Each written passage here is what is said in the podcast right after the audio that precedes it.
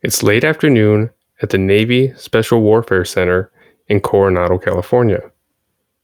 Lindsay is running information with a group of soldiers going through BUD/S training. The entire group is wearing military fatigues and bright red life jackets. The men are trying to keep pace. They all look exhausted and depressed.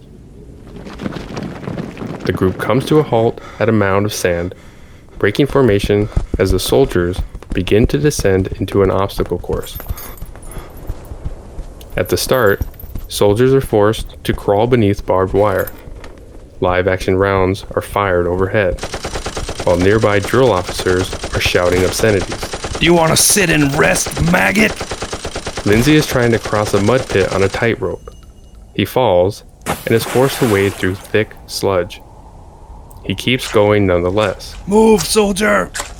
Tired soldiers are wearily falling over large climbing walls.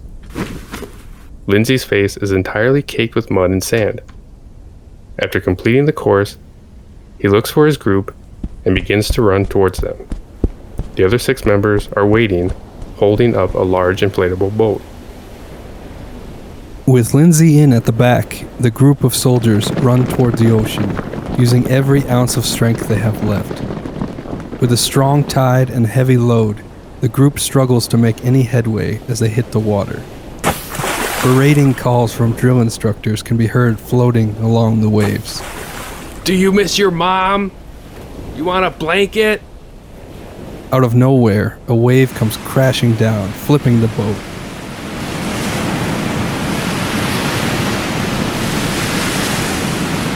One by one, silhouettes begin to pop out from beneath the waves. The soldiers manage to flip the boat over and mount it.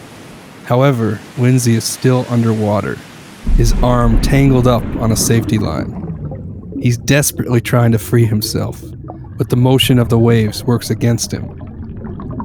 Running out of breath, he makes one final attempt, but he cannot break loose. Right before he passes out, multiple hands reach down, grabbing onto his life jacket. Lindsay is lifted into the boat.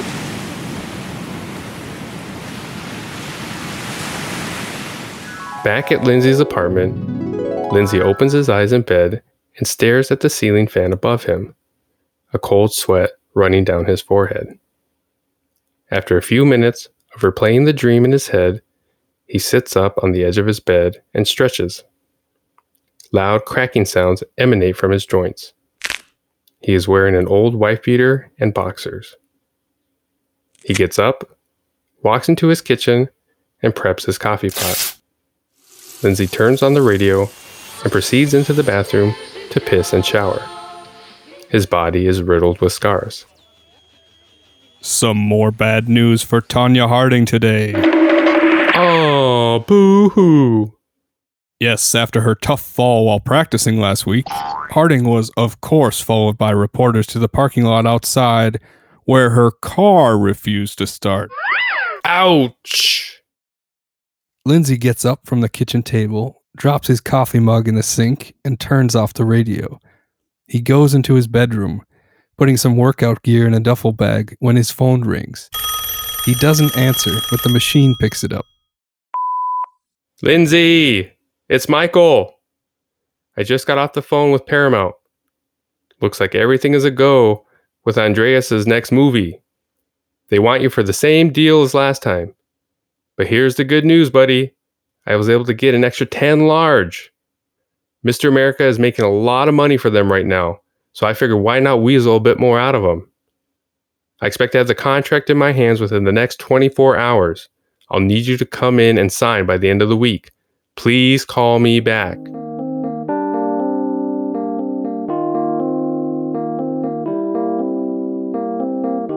Casper has called Loza over to his place. It's a temporary apartment, a very simple place with only minimal furniture. Casper's garbage bag with his prison belongings is sitting on the floor by the door. Loza is just walking in. Casper is nervous and clearly distracted. He sits down on a desk chair and puts his hands together. Look, homie, I made a little mistake. A mistake? What the fuck you talking about? To be honest, I was getting kind of angry. I didn't want to wait for payback on those fools that fucked with Puppet and Spider. What did you do, son? You know I ain't trying to act behind your back, Loza. Get to it. So me and my boy were outside the bar talking to some chica. She was something else, Loza. Casper and his homie Benito are talking to a Mexican chica in a back parking lot behind a bar. She's smoking a cigarette and leaning against a brick wall while Casper and his friend are trying to flirt with her. So I said, fuck you, Holmes. Started beating his ass. He cried like a little girl. The chica doesn't seem impressed. She keeps smoking and looking around, half bored. She don't care about shit like that, Casper says. I can tell. You're above all that street shit, aren't you? She nods slightly. She's got real smart eyes. Like there's something deeper going on there. Huh, girl? She shrugs her shoulders. You ask me, all girls want the same things. They want a man with money and a man with balls. A man that'll give them what they need. Huh, girl? Two Italian guys pop around the corner and approach the group. They're clearly drunk and lively. Whoa, look at this! Check out the talent, Johnny! Hey, I bet you're a real good swimmer. How are we doing, darling? They call me Hollywood. He extends his hand. What's up, boys? Casper says. Nothing to you. Just saying hello to this fine young thing. Did you say it? I think you did. Oh, we started to say it when we were rudely interrupted. Why don't you fucking move on, boys? That's not very friendly of you guys. Yeah. What if we're okay right here? The Italian man, Rosso is his name, opens his jacket to show them a gun in his waistband. Oh. So you want to play like that, Slick, huh? You want to fucking mess with us like that? The girl throws her cigarette down and runs off as Casper pulls out a gun. He shoots Hollywood three times in the chest as Hollywood falls over and moans. Casper's friend Benito looks surprised for a moment, then grabs a metal fence stake from the ground and nails Rosso in the head as he collapses immediately. Casper and Benito quickly look around them as both Italians are on the ground. Hollywood seemingly dead, and Rosso unconscious. Back at Casper's apartment, Loza just heard the story. You fucking kidding me, puta? Loza! They were asking for it, man! You asking for it, boy? I'm sorry, Hefe. Those greasy fucks tried to step in front of my girl. So you fucking walk away. We play this the right way, not like them trash do. Casper's bedroom door opens and Rosso runs out. His hands still tied and mouth gag still on. He runs as fast as he can towards them as Loza kicks him in the stomach and he falls straight to the ground. Loza looks angrily at Casper. Embarrassed and unsure what to say, Casper walks to the wall and kicks it. Fuck! Cabron, tie that fucker up. Get your shit together. Wait for my order. Loza starts to leave. You better fucking pray this doesn't fuck the whole thing up. Casper lowers his head in shame as Loza walks out and slams the door. He looks down at Rosso, passed out on the floor.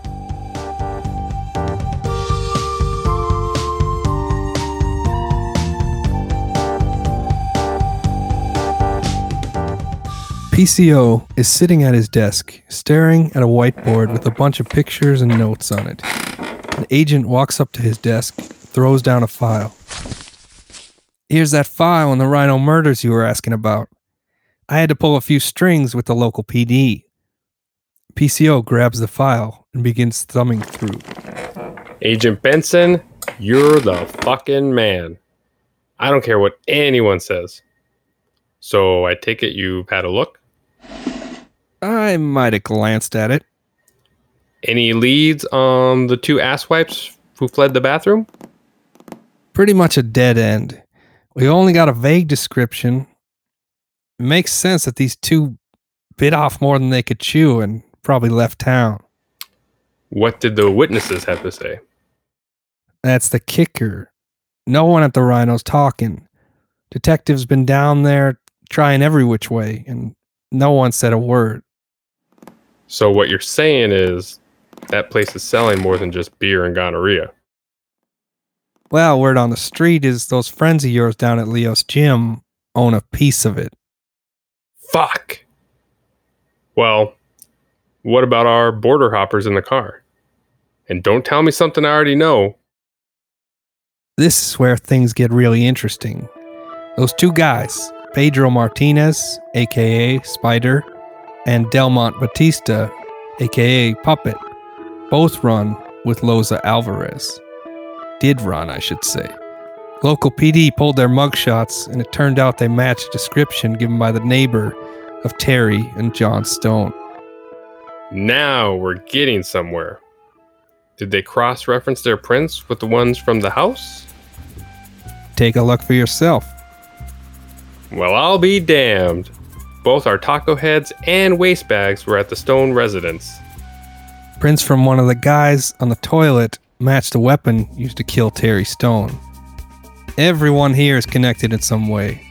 I'd say all this information is worth a pretty penny. Probably enough for uh, steak dinner and drinks. I'll tell you what, Agent Benson. I'll let you blow me at our next office party. How does that sound? Another agent walks up to the desk. Hey, Carter. Daniels wants a word. With me? Do you speak English or are you just stupid? Yeah, you.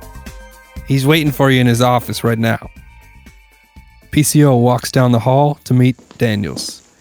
PCO knocks on the door. He finds Daniels reading a case file and pacing back and forth. Agent Carter, please take a seat. Yes, sir. What can I do for you? Well, I've been reviewing your files on the LA crime syndicate. Your latest reports show that our guy has been at this for two years. Is that correct? Yes, sir. Two years now. And what do you really have to show for it? To be honest, I don't see any hard evidence. Taken some photos, put together a great story. But what do you really have that's going to get a conviction? Well, sir, if you look closely, we've managed to connect the Italian crime family from Nevada to the drugs being smuggled in from the cartel in Mexico. Our findings indicate that just about every ounce of heroin making its way into California stems from this operation. And we've just had some recent news that ties those rhino murders to the death of my car dealership guy. Is that right? I'm going to be blunt with you, Agent Carter. The Bureau's getting pinched from up above. Seems like your pal Clinton doesn't think we offer a good return on investment. The FBI can no longer afford to have agents out in the field goofing around on the taxpayer's dime. Agent Daniels, with all due respect, sir, You either get me something tangible or I'll be forced to close this investigation. but sir, if we speed things up, we risk putting our asset in jeopardy. Did I not make myself clear, Agent Carter? Yes, sir.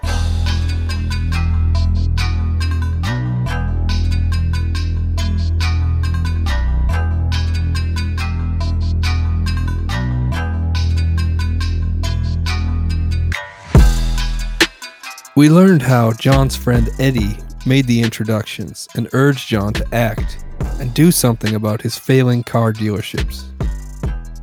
John may have been timid at first, but having no other option, he said yes and began working with the Italians and the Mexicans.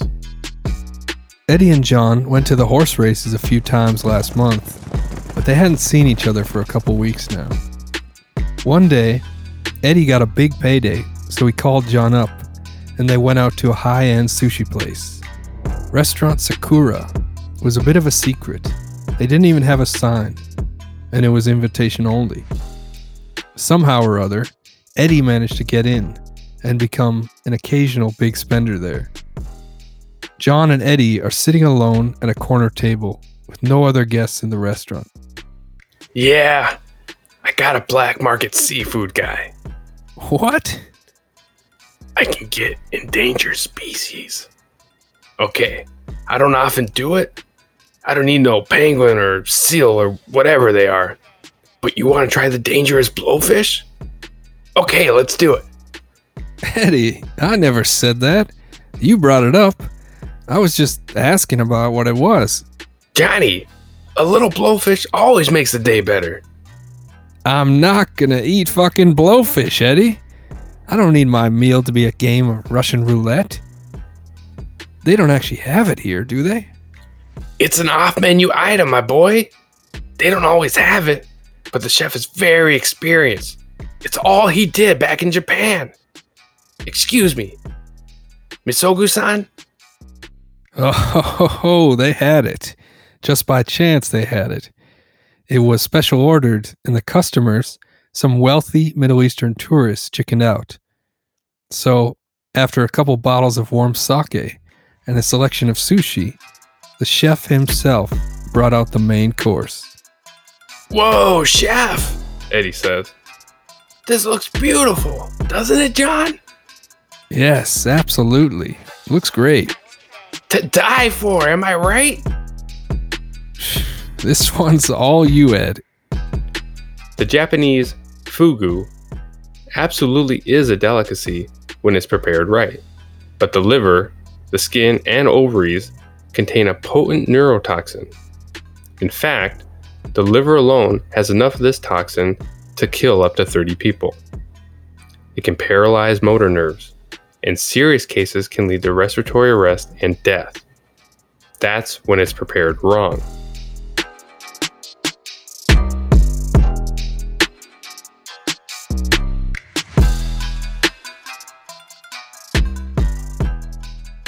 Uh, here we have fugu sashimi and tetchiri hot pot with fugu and vegetables. Chef Misogu san, if this is my last meal, I'll die with a smile on my face. The chef bows slightly and goes back into the kitchen. Eddie and John enjoy the food, talking and laughing. John stayed away from the blowfish for a while, leaving Eddie to mow it all down. Well, maybe I'll just try a little piece. Yes, my boy! Cross on over to the dark side! John tried some of the fugu sashimi and he liked it. Then he tried some of the tachiri with fugu in it. He went goo goo over that fugu until he was full. Oh boy, that was a lot. And Jesus Christ, it was good. But I hope it doesn't kill me. But Eddie was still hungry. Misogu san! Excuse me! The chef comes back out of the kitchen. Is uh, everything okay, sir?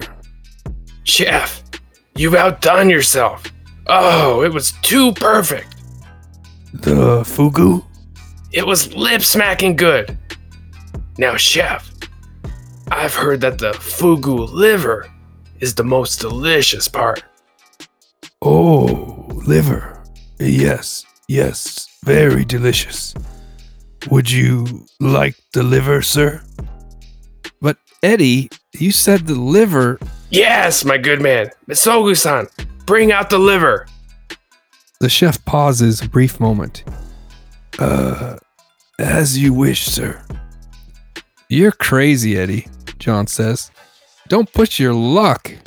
Hey, maybe we already ate the poison. What?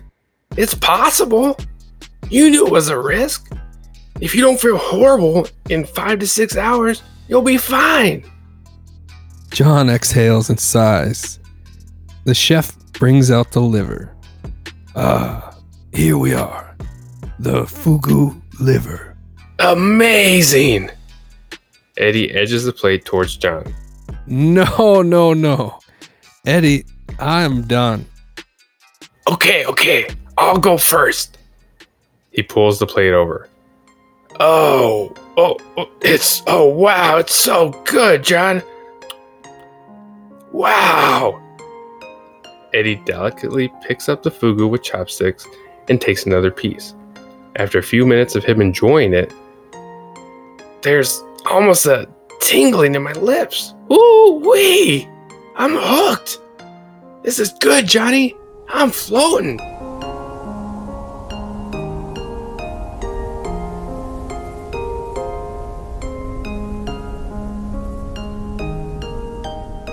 That's good, Eddie. That's good. Eddie goes on to finish it all. He sighs contently and sits back in his chair. My whole body is getting numb from flavor. Johnny, how much sake did we drink? Eddie starts to slowly bend over, mindlessly staring ahead with his mouth partially open. Eddie! Oh shit! John, I, I want you to blow my body up with dynamite. Eddie! Come on, you're gonna be fine. I'm buzzing, buddy. Like a massage chair. And I ain't plugged in. But that fugu. Best I ever had, Johnny. Fucking rock and roll. Eddie's head bows down and he slumps over in his seat. Just then, the chef comes out of the kitchen, sees Eddie keeled over, and drops his tray of drinks. Ah, no! The liver, chef, John says. No, but I had. The chef starts to wobble around, losing his balance and holding the wall. His knees buckle under him and he falls to the ground. John, along with the single dishwasher, made it out of there alive. Eddie, I guess you could say, died as he lived.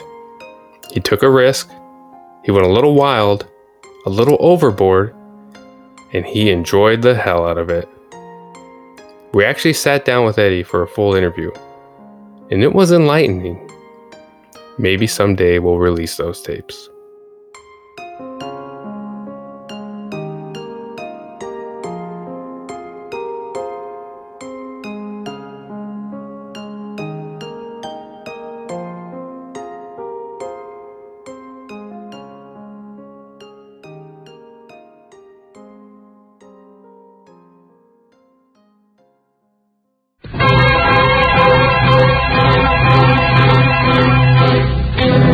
Today, we honor the world's first legendary hero.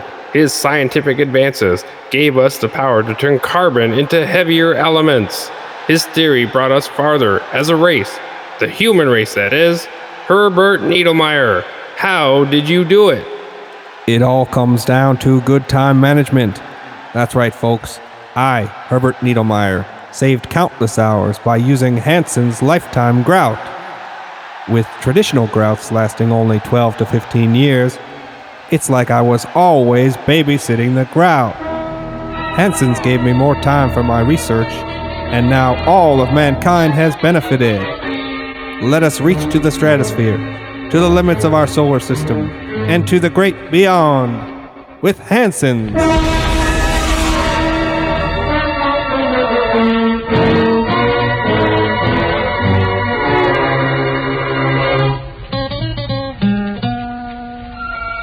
Hansen's puts those thermosets, epoxies, and urethanes to shame.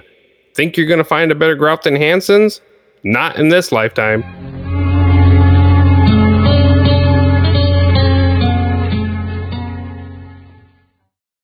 Rachel walks into a coffee shop. Most of the tables are occupied with people hanging out, talking, or reading. There's no one in line, so Rachel walks up to the female barista and orders. The barista is about Rachel's age. She's the only one making drinks, while her male colleague is cleaning cups and dishes. Hi. Welcome to the coffee conundrum. What can I get for you? Um, something strong, please. Rough day so far? Rough month. Too many auditions. You an actress? Yeah. Well, sort of. Uh, I'll just have a small latte, please. I don't want to waste your time. The barista starts to prepare Rachel's drink. It's no problem. We all got time. My boyfriend's an actor, actually, Ah, okay. so I've heard the horror stories. Plenty of rejection, all that. I guess everyone goes through it. Are you also in the movie business? Me? No. I'm trying to open up a natural healing center. Chinese medicine, spirituality, yoga, that kind of thing. I'm a trained masseuse. Oh, that's so cool. Hey, Edward. It'd be really stellar if you could get me some more soy milk. The barista hands Rachel her latte. Rachel gives her a $5 bill. I'm Liz. I'm Rachel. Nice to meet you. Hey, I was about to take a smoke break. You want to join me? Uh, okay, sure. A couple minutes later, outside the coffee shop, I can't believe you were a stargazer. My dad had all these UFO flying saucers comics. That's the first thing I really remember about it. Oh, yes. My friends at school thought my parents were crazy. Me too. A group of five people walk into the coffee shop. Shit. I should probably go. Hey, stop back again, will ya? I'm here every day except Monday and Tuesday. Okay, cool. I will. Liz starts to leave. Nice to meet you. You too, Rachel.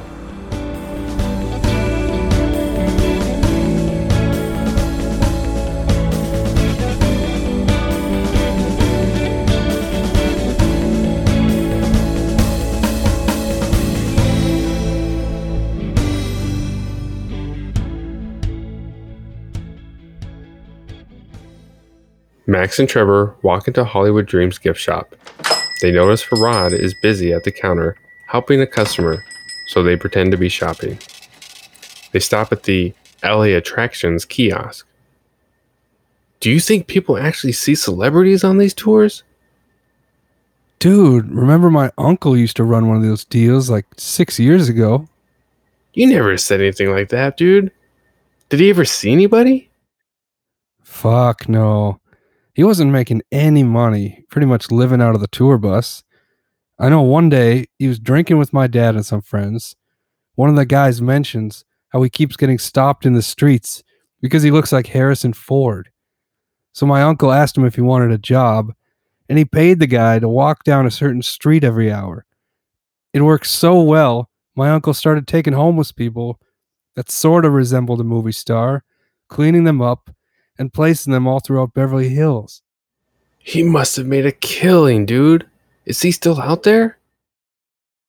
For a while, he was doing all right, but I heard the IRS came down on him pretty hard.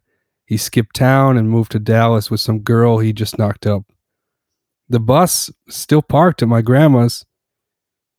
The customer leaves the store, and Farad disappears into the back room. Max and Trevor walk behind the counter, find the small door slightly ajar, and walk inside. Yo, Farad, what's up, homie? I'm good, brother. How's things? You know how it is, just out here hustling best we can. Yes, yes, of course. So, what do you have for me today? I think you're gonna like this. We just picked it up. Max takes a Rolex watch out of his pocket and hands it to Farad. Farad looks over the watch. Ah, I think we might have something here. Farad places the watch up to his ear. He then walks over to a drawer and pulls out a magnifying glass. So, what do you think? Is it real? Well, the etching on the crown looks good. The Cyclops lens seems to be genuine. Second hand is running smoothly. So, yeah, I'd say it's real, man. Hell yeah! That's what I'm talking about, Farad. So, what can you give us for it? Boys, there is a lot of competition out there. So many fakes make it a hard sell. Guys are weary of laying down the big moolah for a Rolex right now. The best I can do is too large. Oh, come on, Farad. Don't treat me like that. You said it yourself, it's real. It is, man, but it's not top of the line. If it were Daytona, maybe. Remember, I have to make my share too. Rent out here does not come cheap. Fuck, man. I might as well just take it to the pawn shop down the street. And they'll rape you, bend you over real nice, pay you only for the metal. At least I'm fair with my prices. All right, fuck it. Farad sets the watch down and leaves the room to go get some cash. Farad walks back into the room holding an envelope. Listen, guys, what do you know about dinosaurs? Huh? Like the shit over in the tar pits? Yes, fossils.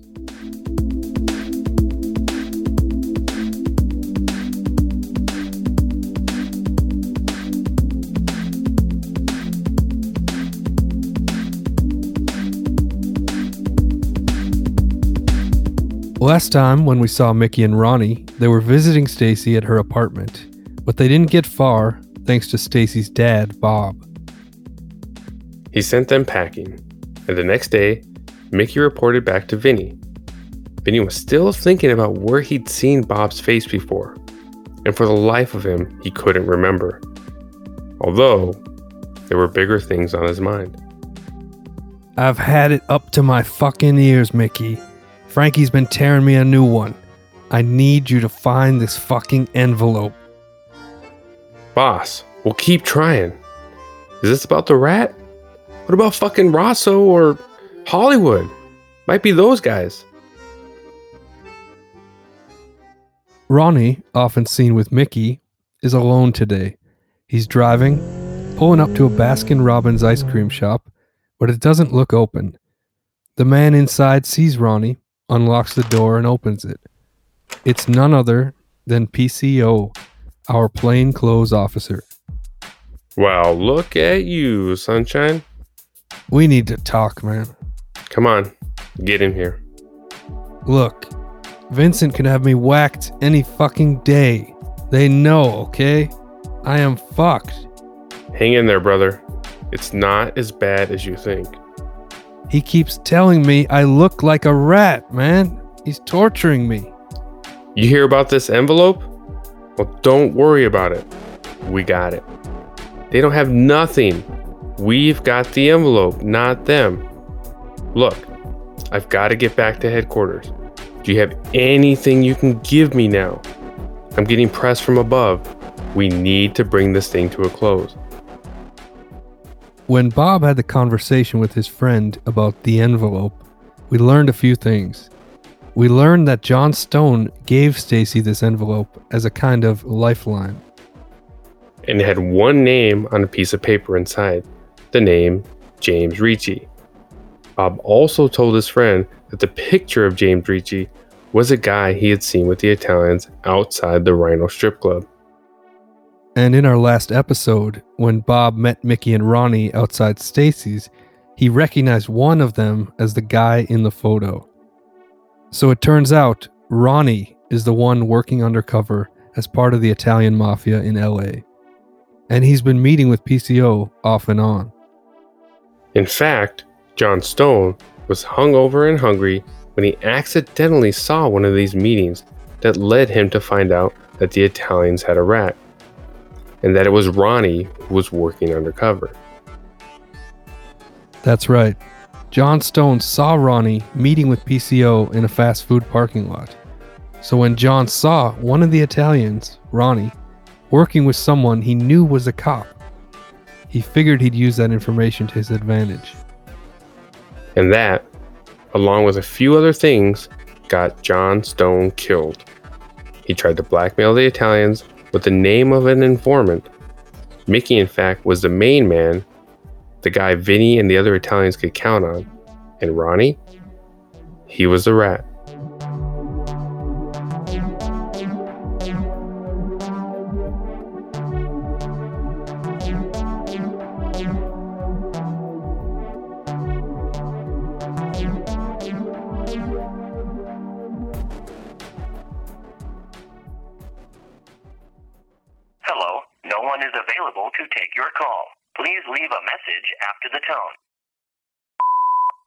Sorry I missed your call, Dad. Been busy getting ready for my new role. I haven't told you about it, but it's like huge. I'm going to be a star. Listen, I got your message. John mostly spent his time in Van Nuys. That's where his office was. I know his other two dealerships were much smaller. Tell mom I'm going to call her soon. I promise. Bye. Bob erases the message on the answering machine.